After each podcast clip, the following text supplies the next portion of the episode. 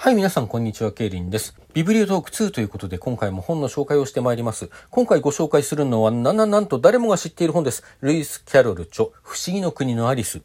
まあ、こちら誰もが知っている本ではあるんですが、案外ちゃんと読んだことがあるという人はいないようだぞというのは、最近ちょっとあちこちで感じるところでして、まあ、ちょうどいい機会なのでね、僭越ながら私めが紹介させていただこうと思った次第です。なおですね、あの、ディズニーのアニメの方も有名で、えー、そっちは見たよという方も結構いらっしゃるかなと思うんですけども、実は私アニメの方見てないんですよ。なのでディズニーアニメについては一切語れません。そこのところご了承ください。えー、ということで本の紹介の方してまいります。まあそんなね、有名なアニメもあるこの作品を本で読む楽しさというのはどこにあるのかといえば、まずは言葉遊びの面白さですね。とはいえですね、このルイス・キャロルという人はイギリスの人なので、その言葉遊びというのも英語で本来書かれているもんなんですね。まあ言ってみれば英語によるダジャレみたいなものがあちこちに散りばめられているということで、そんなもん英語で読まなきゃ意味がないじゃないかというふうに思われるかもしれないし、実際そのように主張される方もいらっしゃいます。ただ私はそんなことは、あの、それで意味がないとなんてことはないんじゃないかなというふうに思ってます。というのはこの不思議の国のアリス、たくさんの訳本が出てまして、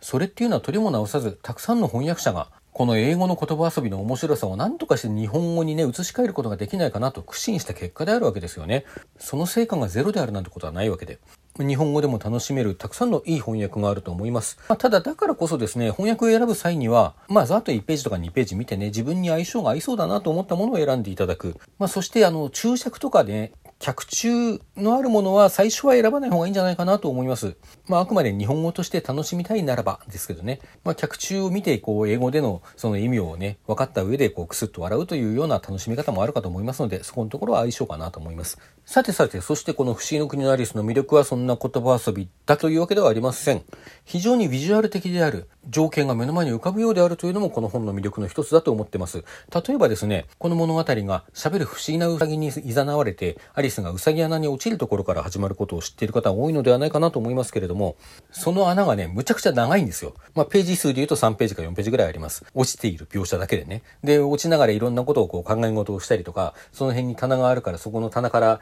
あの瓶を一つふっと取ってラビオルを見てみたらオレンジマンバレードって書いてあるけど、あら空っぽだわって言って下に投げ落とすと誰かに当たるかもしれない危ないからって言ってその辺棚にまたスッと戻しておくっていうね。そんなまるでなんか漫画みたいなアニメみたいな描写じゃないですか。まあアニメにしようと思う人がいるのも無べなるかなというそんな描写がたくさんあります。それをね、あえてこう言葉からイメージを膨らませていくというそんな楽しさが味わえる本だと思います。そしてまたその非常にビジュアル的でありながら、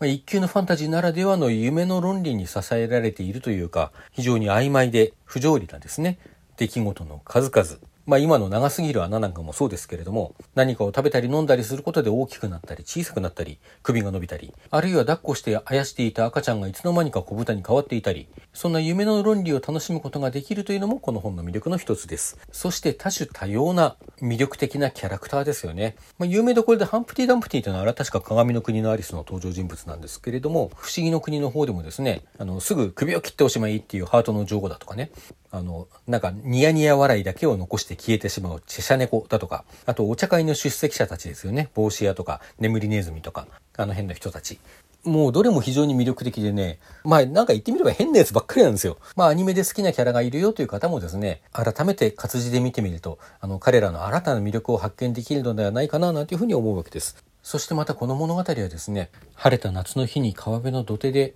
のんびりと過ごした少女時代、その幸せな思い出というものと無縁ではないように思うんですね。まあ、先ほど夢の論理と申しましたけれども、まあ、これはね、あの、そこが大事じゃないのでネタバレには当たらないと思うので言っちゃうんですけれども、この物語全体がそんな夏の午後にね、川辺でうとうとしたアリスが見た夢であることが最後に明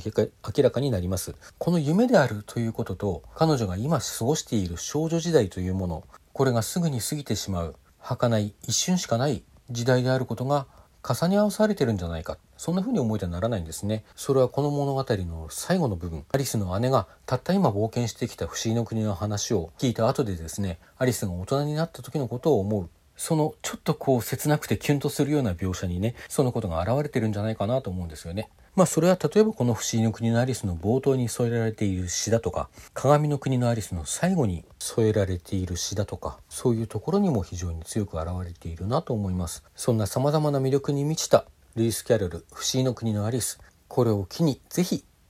今一度読んでみてはいかがでしょうか。ビブリオトーク2